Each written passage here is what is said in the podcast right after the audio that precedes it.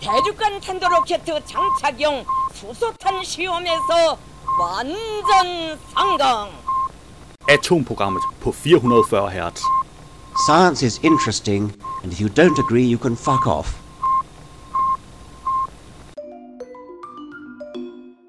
Mit navn er Flemming Sørensen, og du lytter til Atomprogrammet. Yes, det er optaget live on tape lørdag den 23. 11. Og jeg har simpelthen fundet en stak artikler her. Mere end 100 nye mystiske figurer fundet i ørken. Ja, ja. Og jeg har også betingelser for liv. Vanddamp vælter op fra Jupiters måne. Jeg har også rester af 1000 år gammelt skib fundet i Norge. Ja. Og hvad mere har jeg? Jeg har radioaktivt ved understof giver energi til årtusinder. Og så har jeg den lidt triste nyhed. Sådan spiser, drikker og ryger vi os ihjel. Og så har jeg selvfølgelig Elon Musk satellitter blokerer nattehimlen. Astronomernes mareridt bliver til virkelighed. Og sidst men ikke mindst, så skal vi selvfølgelig lige høre, hvad nyt der er sket hos NASA i denne uge. Jeg fandt den her fantastiske ting på Berlingske. Mere end 100 nye mystiske figurer fundet i ørken. En af arkeologiens største gåder. En stor abe med snodet hale. En enorm ørn med spredte vinger. Mennesker med spyd. Forskere har opdaget mere end 140 nye kæmpefigurer, som er tegnet ind i det tørre landskab ved Perus vestkyst. Der er tale om såkaldte Nazca-linjer. De enorme tegninger er ofte op til 100 meter lange og har været en gåde for arkeologer, siden piloter for flere tiger siden opdagede de, de første figurer fra luften. Nu viser det sig, at der er langt flere, end videnskaben hidtil har troet. Japanske forskere kan ved hjælp af satellitbilleder og 3D-scanninger løfte sløret for 143 nye tegninger i det sydlige Peru. Forskerne ved ikke præcis, hvornår figurerne er skabt, men formoder, at de er blevet lavet fra omtrent 500 år før vores tidsregning til omtrent 500 år efter. UNESCO placerede området på sin verdensarvsliste i 1994. Dengang kendte man kun til omtrent 30 geoglyfer, som figurerne også kaldes. Disse linjer er en af arkeologiens største gåder på grund af deres størrelse, udformning og antal, skriver UNESCO på sin hjemmeside. I 2017 havde man opnået kendskab til omtrent 300 figurer i området, men nu stiger antallet altså markant. Tegningerne er skabt ved, at man har flyttet sorte sten, som dækker et det tørre område. Når stenene er væk, afsløres det hvide sand nedenunder. Fascinationen af Nazca-linjerne skyldes blandt andet, at forskerne ikke er sikre på, hvad de er blevet brugt til, og hvilken betydning de har haft. I 1968 udgav den svejsiske forfatter Erik von Daniken bogen Terrors of God, hvor han foreslog, at figurerne skulle hjælpe aliens til at lande på jorden. Bogen blev et hit. Men arkeologerne giver ikke meget for von Danikens forklaring. De mener, at nogle af figurerne kan have spillet en rolle i ritualer, da man har fundet massevis af knuste potteskår nær figurerne. Andre figurer kan have været markører, der skulle gøre det lettere at finde vej i ørkenen. Du kan selvfølgelig finde et link til artiklen, hvor der også er nogle billeder ved at tjekke show notes. På ekstrabladet fandt jeg den her. Betingelse for liv. Vanddamp vælter op fra Jupiters måne. Europa, en af Jupiters 79 måner, er et af de hotteste objekter i vores solsystem. Månen har nemlig alle forudsætninger for, at den kan huse liv, hvilket også har gjort den til et højprioritetsobjekt at undersøge for NASA. En NASA-ledet forskergruppe har således for første gang fundet et direkte og målbart bevis for, at der findes vanddamp på Jupitermånen.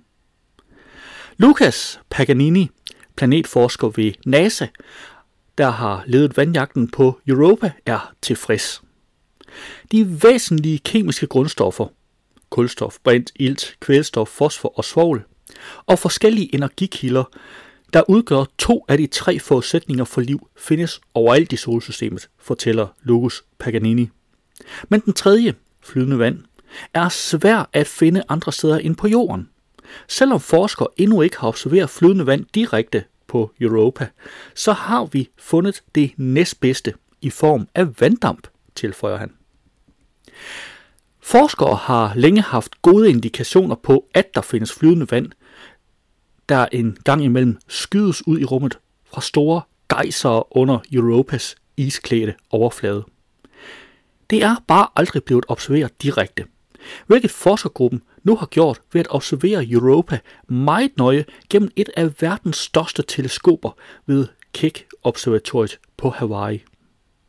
På observatoriet brugte forskerne et spektrogram, der kan give indsigt i partikler og molekylers kemi ved hjælp af infrarødt lys.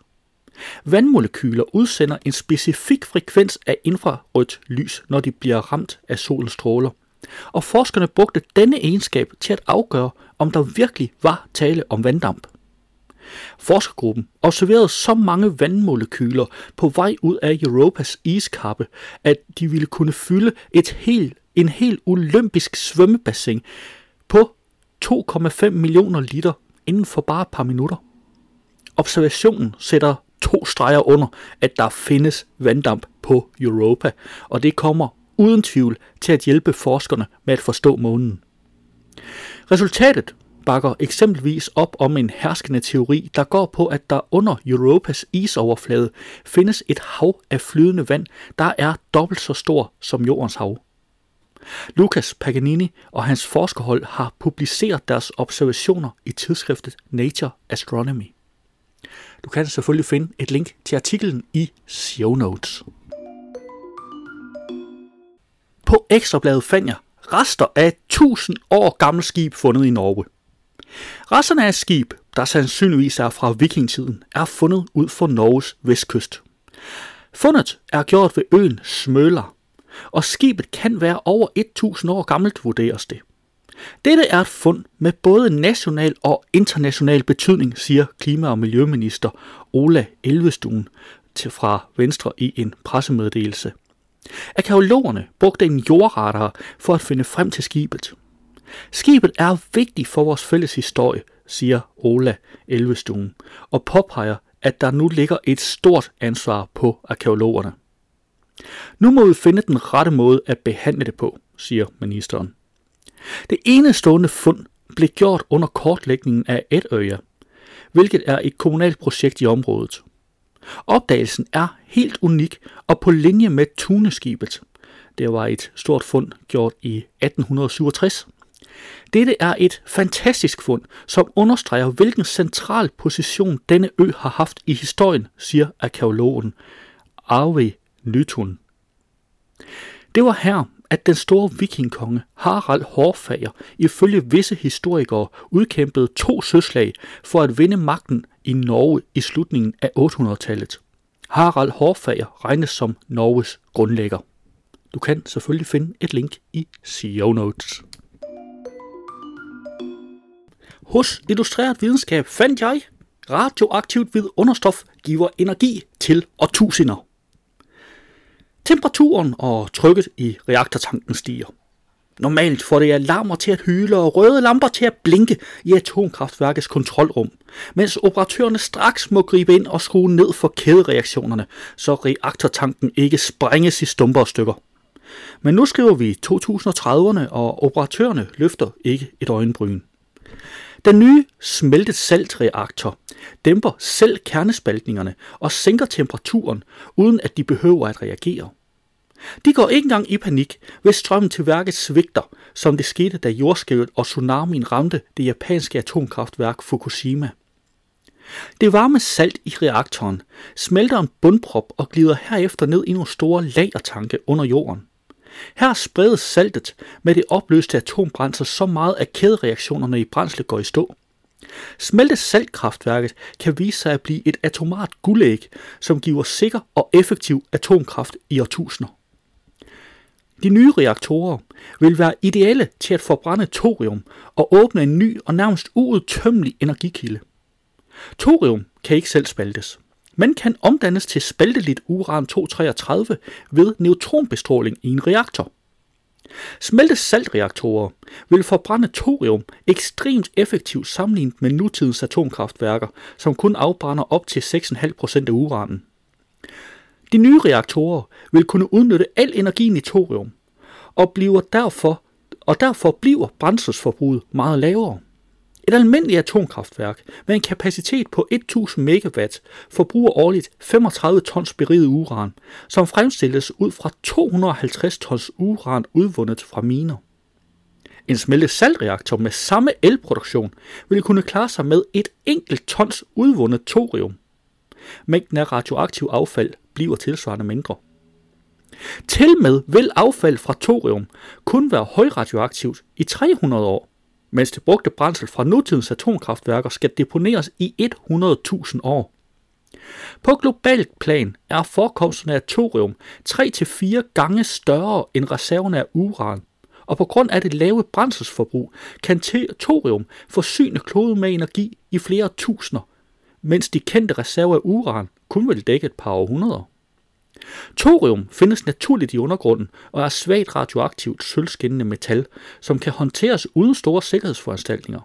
Metal findes på alle kontinenter, og interessen i at udnytte thorium er naturligvis størst i lande, som har store reserver. Et eksempel er Norge, hvor firmaet Thor Energy sammen med Institut for Energiteknik i Halden udvikler og tester keramiske brændselsstave med thorium, som kan anvendes i nutidens atomkraftværker uden de behøver at blive bygget om. For at opnå det, for at opnå det blandes thorium med uran eller plutonium, som leverer de neutroner, der skal sætte gang i omdannelsen af thorium til uran.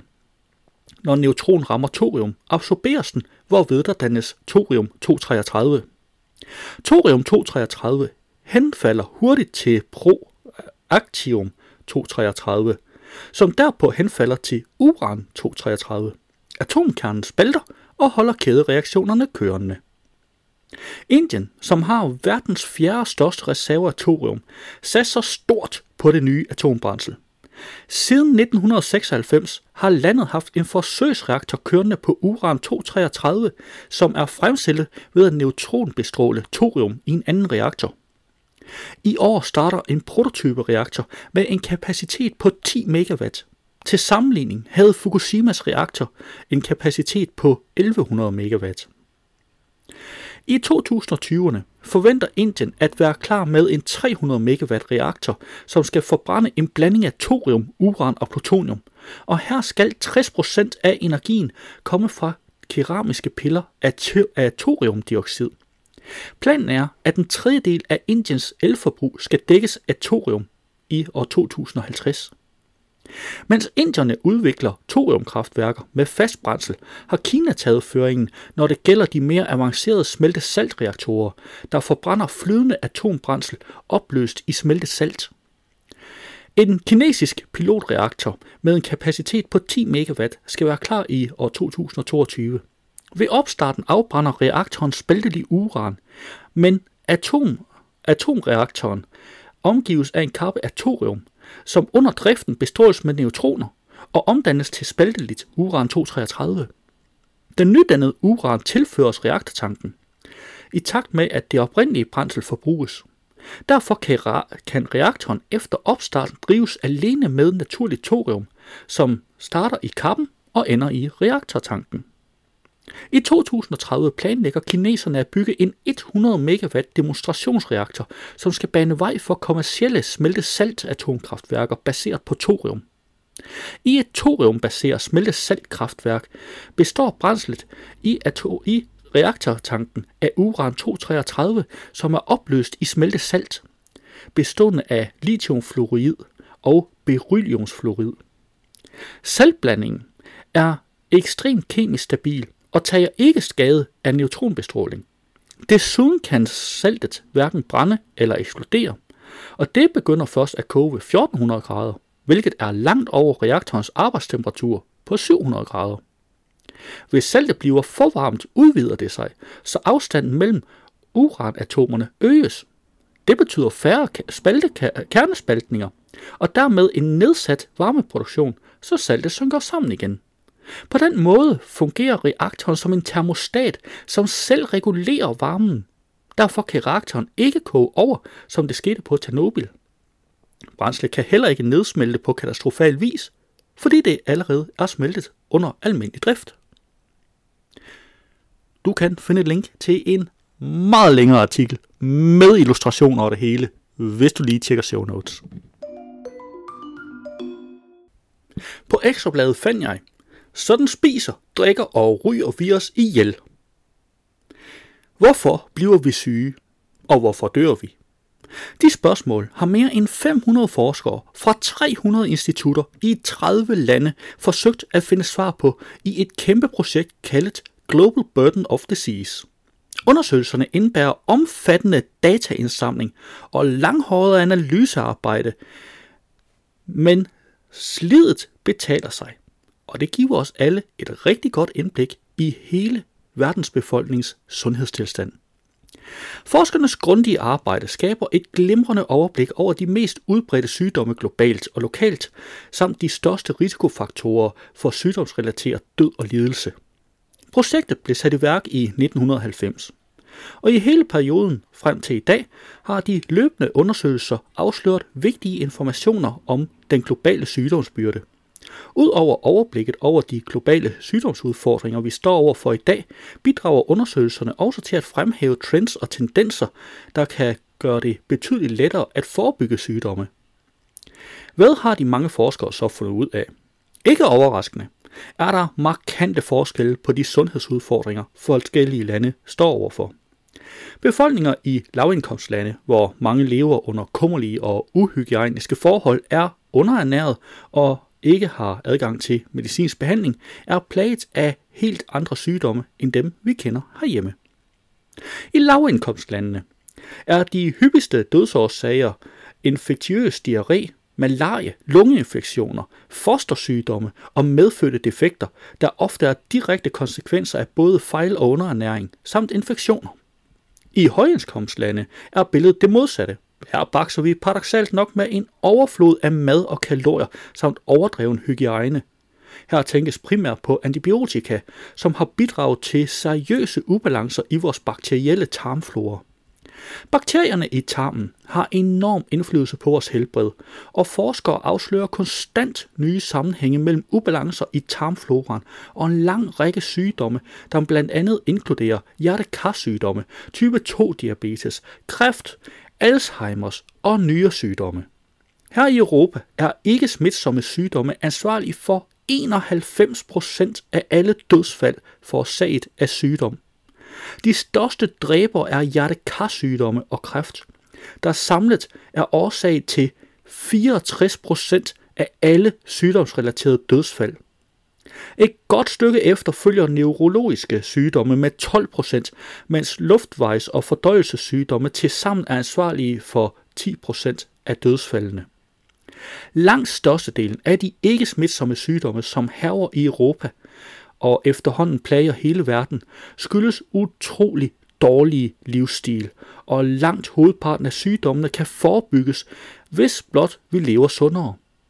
En god og sund livsstil indebærer primært sund mad og fysisk aktivitet, mindre alkohol og stress og ingen rygning.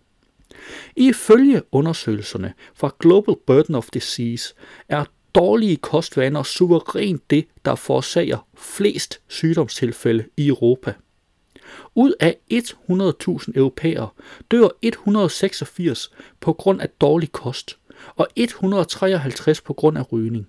48 på grund af alkohol og 30 på grund af fysisk inaktivitet.